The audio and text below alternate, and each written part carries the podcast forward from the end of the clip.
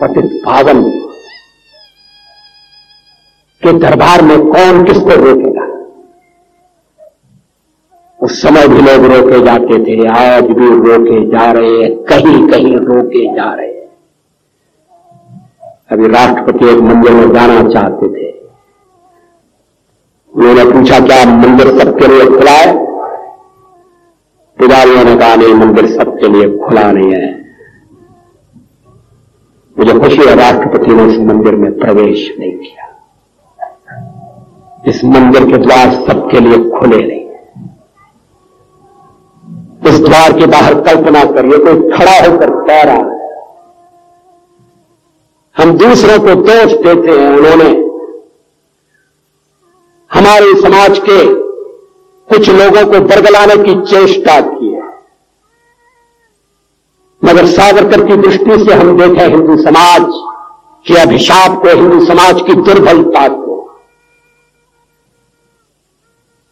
हम अगर पराधीन हुए, हम आज अगर अपने घर में सम्मान के साथ जीवित नहीं तो इसके लिए फर्की इतने दोषी नहीं। दोष हमारा अपना है। हमने समाज को बांट दिया। कभी वर्ण व्यवस्था का उपयोग रहा होगा तो रहा होगा। लेकिन इसके कारण जब दीवारें खड़ी होने लगी, व्यक्ति व्यक्ति को छोटा समझा जाने लगा। कोई बड़ा बन गया, कोई छोटा बन गया। समाज की एकता खंडित हो गई। विदेशियों ने उसका लाभ उठाया। विदेश मंत्री के नाते में अफ़गानिस्तान गया। आपको सुनकर ताज्जुब होगा अफ़गानिस्तान के अपने मेजबानों से। मैंने कहा, मैं गजनी जाना चाहता हूँ, गजनी। पहले मेरी बात उनकी समझ में नहीं आई। कहने लगे, गजनी तो कोई टूरिस्ट स्पॉट नहीं है। गजनी में कोई फाइव स्टार होटल नहीं है। गजनी में आप जाकर क्या करेंगे? गजनी में आप जाकर क्या देखेंगे? मैं उन्हें पूरी बात नहीं बता सकता। मेरे हृदय में कहीं गजनी कांटे की तरह से चुभ रहा है। जब से मैंने गजनी से आए, एक लुटेरे की कथा पढ़ी है और किशोरावस्था में पड़ी है मैं देखना चाहता था वो गजनी कैसा है। आपको सुनकर ताज्जुब होगा, महमूद गजनी का अफ़गानिस्तान के इतिहास में कोई स्थान नहीं।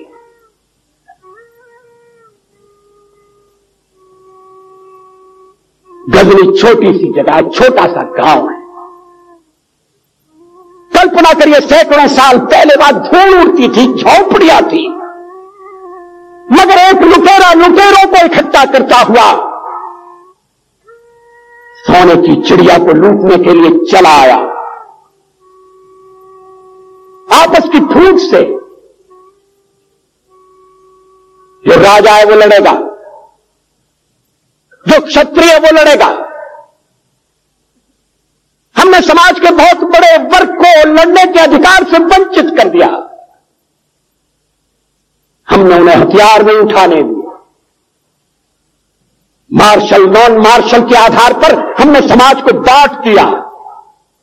वो लुटेरा सोमनाथ के मंदिर तक चला गया। पुजारी देखते रहे।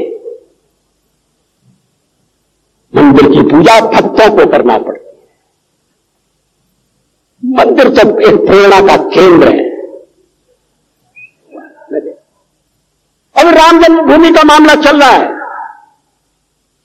एक विदेशी आए, कहने लगे राम जन्मभूमि का क्या झगड़ा है? हमने कहा, इस पर विवाद हो रहा है कि राम, श्री राम कहाँ पैदा हुए थे।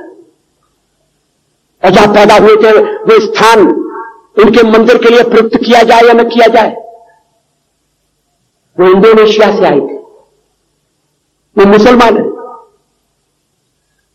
कहने लगे, हम तो समझते थे कि राम के लिए सारे भारत में आदर होगा, सम्मान होगा। हमने कहा, ये आपने कैसे समझा? कहने लगे, आप तो इंडोनेशिया आ चुके हैं। इंडोनेशिया में बहुत से लोगों ने इस्लाम स्वीकार कर लिया, मगर श्री राम को विस्मृत नहीं किया, श्री राम को भुलाया नहीं। इंडोनेशिया के बाली द्वीप में एक महीने रामायण की लीला होती है। मैं उस समारोह में जा चुका हूँ